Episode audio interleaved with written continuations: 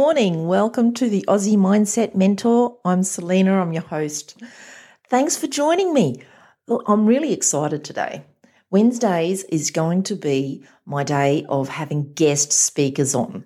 So uh, today's not that, but I just want to get you ready for next week. I'm really excited, and it'll be a lovely surprise to see who my guest speaker is. Today, though, we are going to talk about feeding your brain. We all know and we're taught from a very young age that our body needs certain nutrients to grow and to be healthy. Our brain is no different. If we keep putting junk in, junk information in, we will get junk out. We will not be healthy. That's the bottom line of it. After my first child, I actually suffered a mild case of postnatal depression.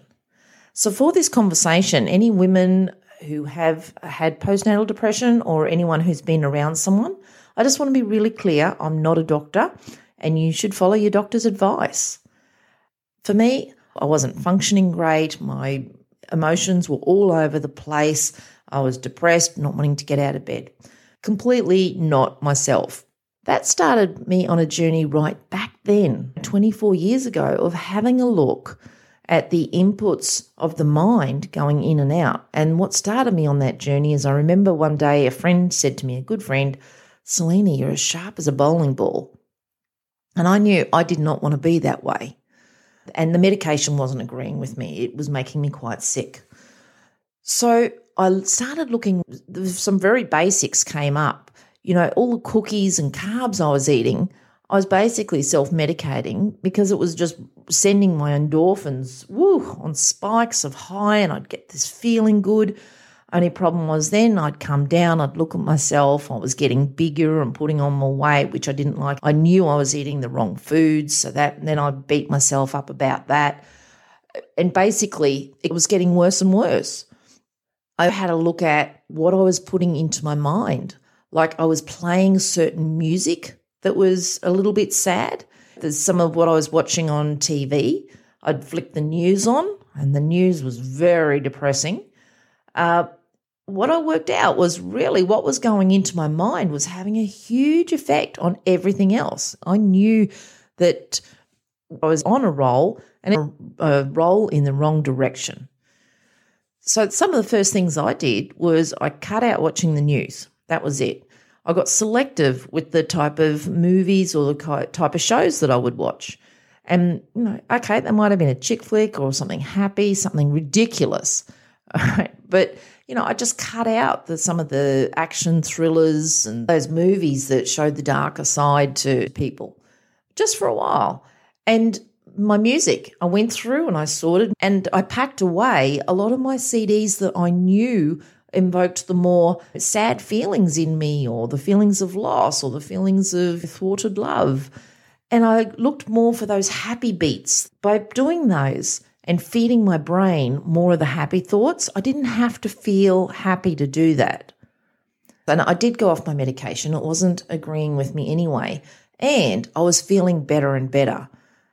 Now, for me, the medication was a catalyst in many ways that would allow me to make the decisions about my CDs. You know, it took me to a place where I was able to rationalize what I was watching, you know, what I was eating and my other behaviors and had me go outside more, look up more, um, take the actions that I was reading about that would help just by my inputs. So the medication was good in that way. It allowed me the space and time to do that. However, I'm clear that if I hadn't have changed what I was putting into my mind, I would have been on that medication a long time and I would have suffered other ways because it really didn't agree with me. And when I had my second child, I knew straight away when those feelings were starting, and I was able to immediately pack the CDs away again, change my habits, change my morning routine, change what I was listening to, turn off the news, and I was fine. Not only was I fine, I found moments of absolute joy. And when it came to my third child, well, I had the CDs packed away before I even had her. If you know that you're going into a tough time in your life, if you know that things are going to get challenging or things are challenging at the moment, do a clean out. Just like if you were going to start a new diet, they suggest go through your pantry, go through your fridge, throw out the junk food, put in the food that you want, like limit your choices.